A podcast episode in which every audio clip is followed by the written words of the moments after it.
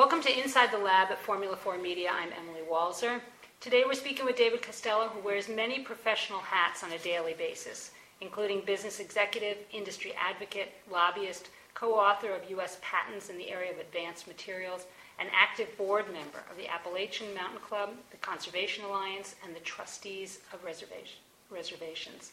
We caught up with David today to talk about his company, Rising Tide Associates, his nonprofit organization, the Warrior Protection and Readiness Coalition, and learn his views on Made in America manufacturing. David brings more than 20 years of marketing and external affairs experience to his work, developing federal, state, and commercial business opportunities for corporate and nonprofit clients. We're particularly interested in David's expertise within the domestic textile and footwear industries and his outlook for 2016 and beyond. Hello, David. Good afternoon. Rising Tide Associates is described as a boutique public affairs firm that uniquely integrates government affairs, business development, and public relations services into strategies that lead to business growth. Can you please explain how Rising Tide is distinctly different from a traditional government relations practice, and why you felt a need for a new approach when you founded the company? Sure, thank you. It's a great question. There's a lot of people that are government relations experts, and they're primarily just lobbyists, and their job is to interact with the political people to try and influence decisions and benefit a business or a nonprofit. What I bring to the table is my experience comes out of business and manufacturing. I've been involved with product development and business development and strategic relationships and public relations and government relations. And what we do is roll that all up together and apply it to a problem a business may have to help affect change and grow their business. I truly understand the need to grow a business at the bottom line, and I truly believe in U.S. manufacturing. Most of our clients are manufacturers here in the United States, scattered all about this country. But whenever I go into a plant, I get excited because I think there's nothing more important than touching and feeling a product to help to continue to innovate it. And so we try and take our understanding of that need, tell that story in an appropriate way, and help advance U.S. manufacturing and the needs of our clients. I think it would be good, actually, for us to understand, our listeners to understand a little bit more, if you could give a couple examples, maybe name a couple of your clients that you work with and or a couple projects that you're working on with them now or have recently been successful. Sure. So one of the things that we're working on that you're aware of is we work with Vibram USA and also Wolverine Worldwide, two clients of ours, both in the footwear space. And we are presently engaged in developing a completely U.S.-made athletic shoe, which has not been done in a very long time, decades.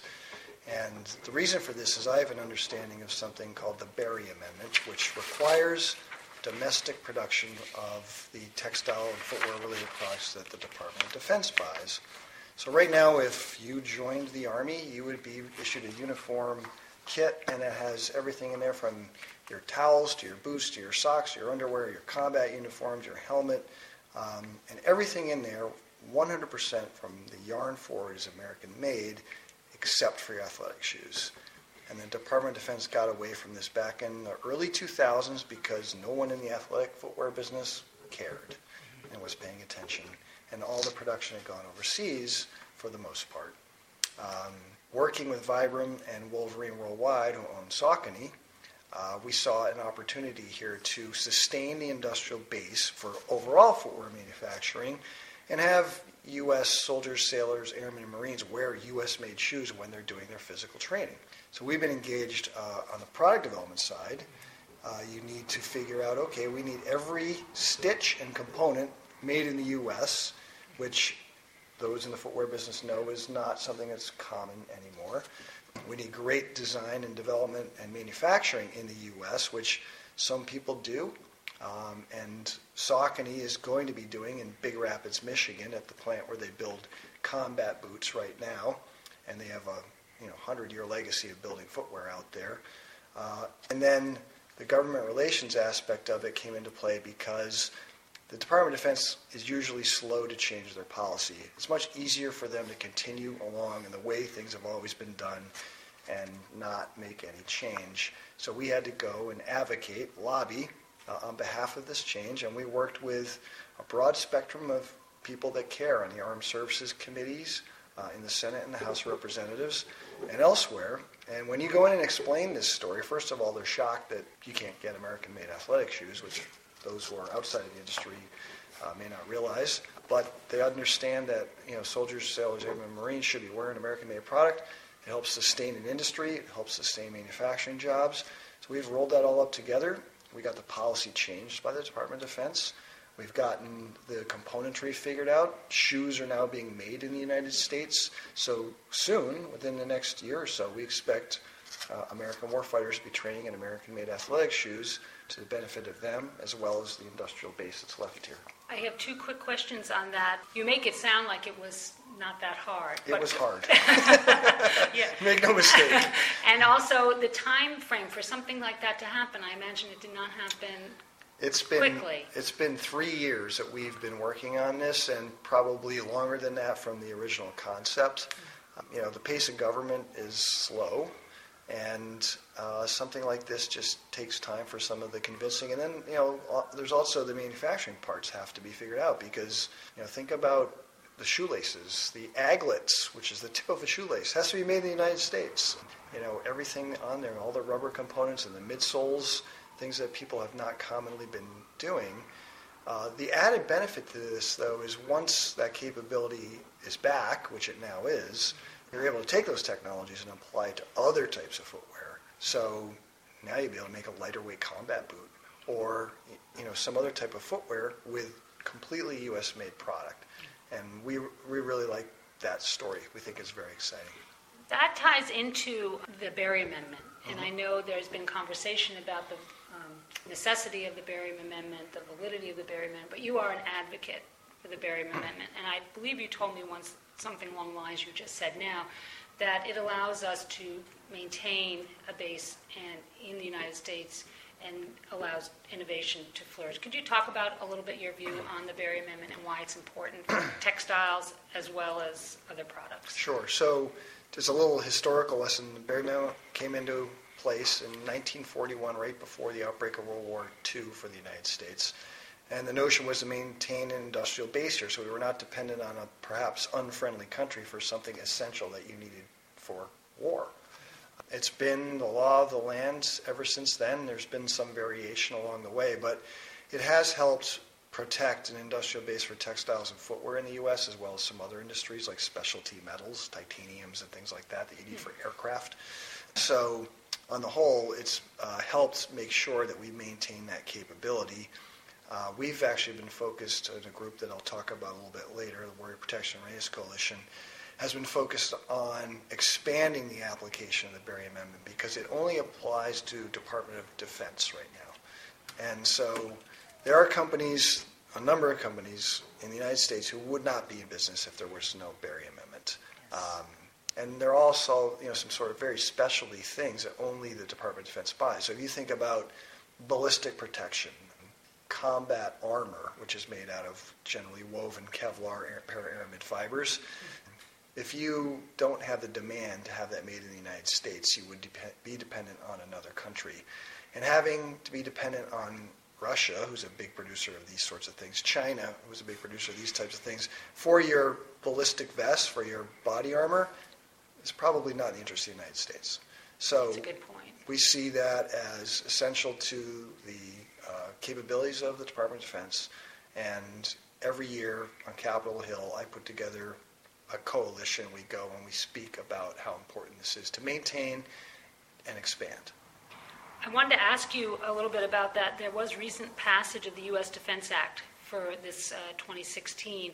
Could you explain what that act is all about? And I did read about one industry insider who described the passage as being a big whew, that it was good news in a way. Would you agree with that? And maybe you could tell us a little bit about what this passage is about. So the what you're referring to is the National Defense Authorization Act. That is our annual defense bill, which has passed every year for almost 50 years. And Congress is not passing hardly anything these days. This is the one must-pass bill that has to go through.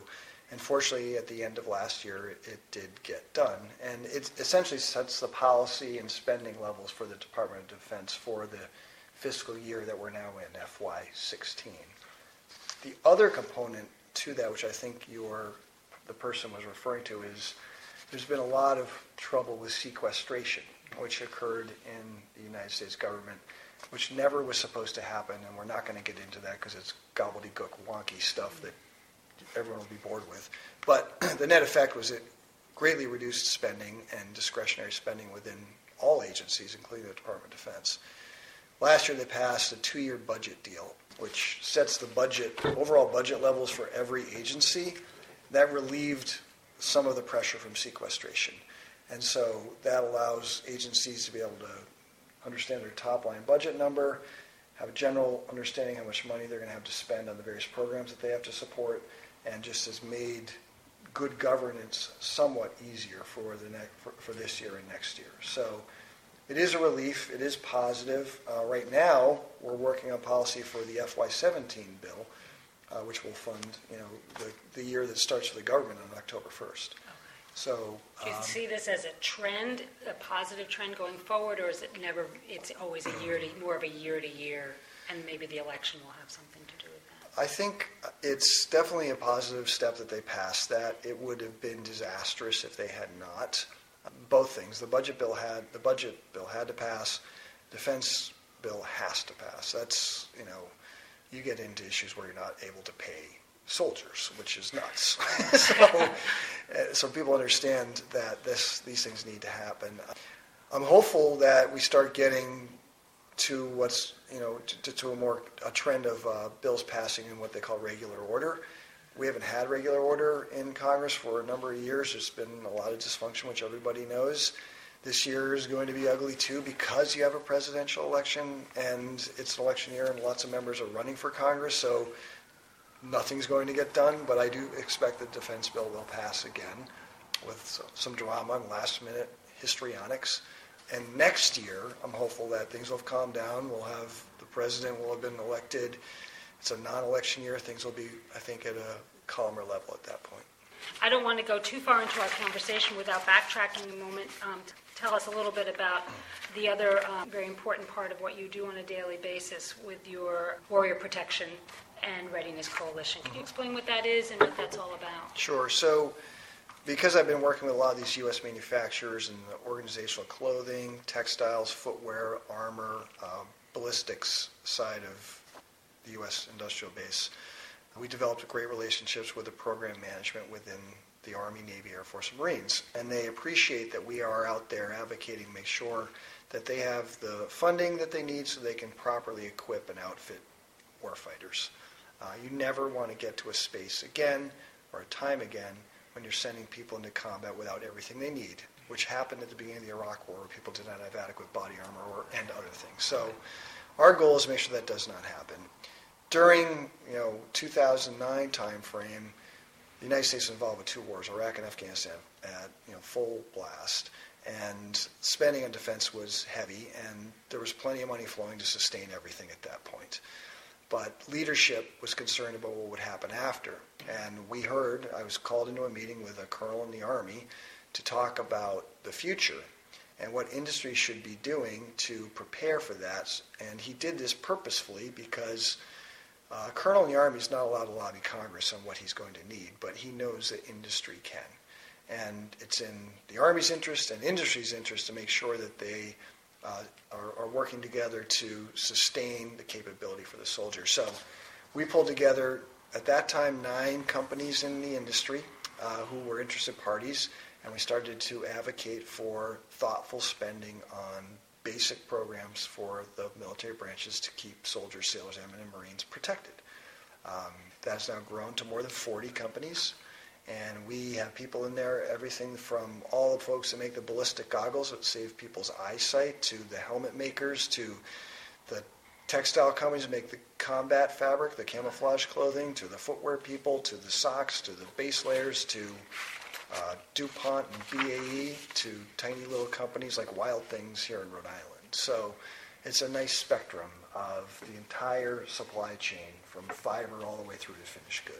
That's great. And that should continue to grow, you think? And my goal is to make sure it does. Yeah. The good news is that Congress really appreciates what we're doing because We just did our legislative summit in March this month, earlier this month, and we had 50 leaders of companies in Washington, D.C., and we had, folks come from Capitol Hill, members of Congress come and address our group, and we went to the Hill and we did 70 meetings on Capitol Hill over the period of 2 days, and we are received with welcome, open arms, because all those people employ manufacturing jobs in their states.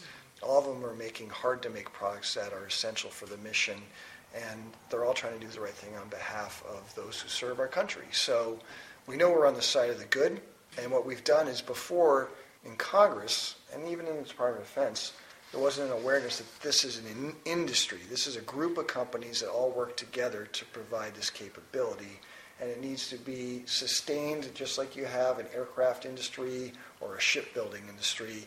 You need to sustain this organizational clothing and personal protective equipment industry. And that's what we're going to continue to do. Well, I'm just going to end here. If you would care to maybe comment, the political scene has certainly been interesting so far in 2016, and I'm wondering if you feel what you feel about presidential candidates or what you think would be good for your membership as far as, going forward in terms of the political landscape at the moment in the U.S. I think what will be great for our membership, for the WPRC, and for our industry in general, and our country in general, is when the election is over. Because I know we've had a very interesting time. What happens at the presidential level likely will affect the down-ballot candidates, meaning those who are running for the Senate and the House. That can cause some changes. Right now, the Republicans control the Senate and the House. That could switch, especially in the Senate. There could be Democratic control of the Senate. If that happens, and we're sitting here in Rhode Island today, and the ranking member of the Armed Services Committee is Senator Jack Reed. He would become the chairman of the Armed Services Committee. Jack Reed knows all about the textile industry. He served in the Armed Services, and he's a big supporter of what the WPRC does. With that said, we have got bipartisan support for it. Like I said, when we go in, this is not a Republican or Democratic issue.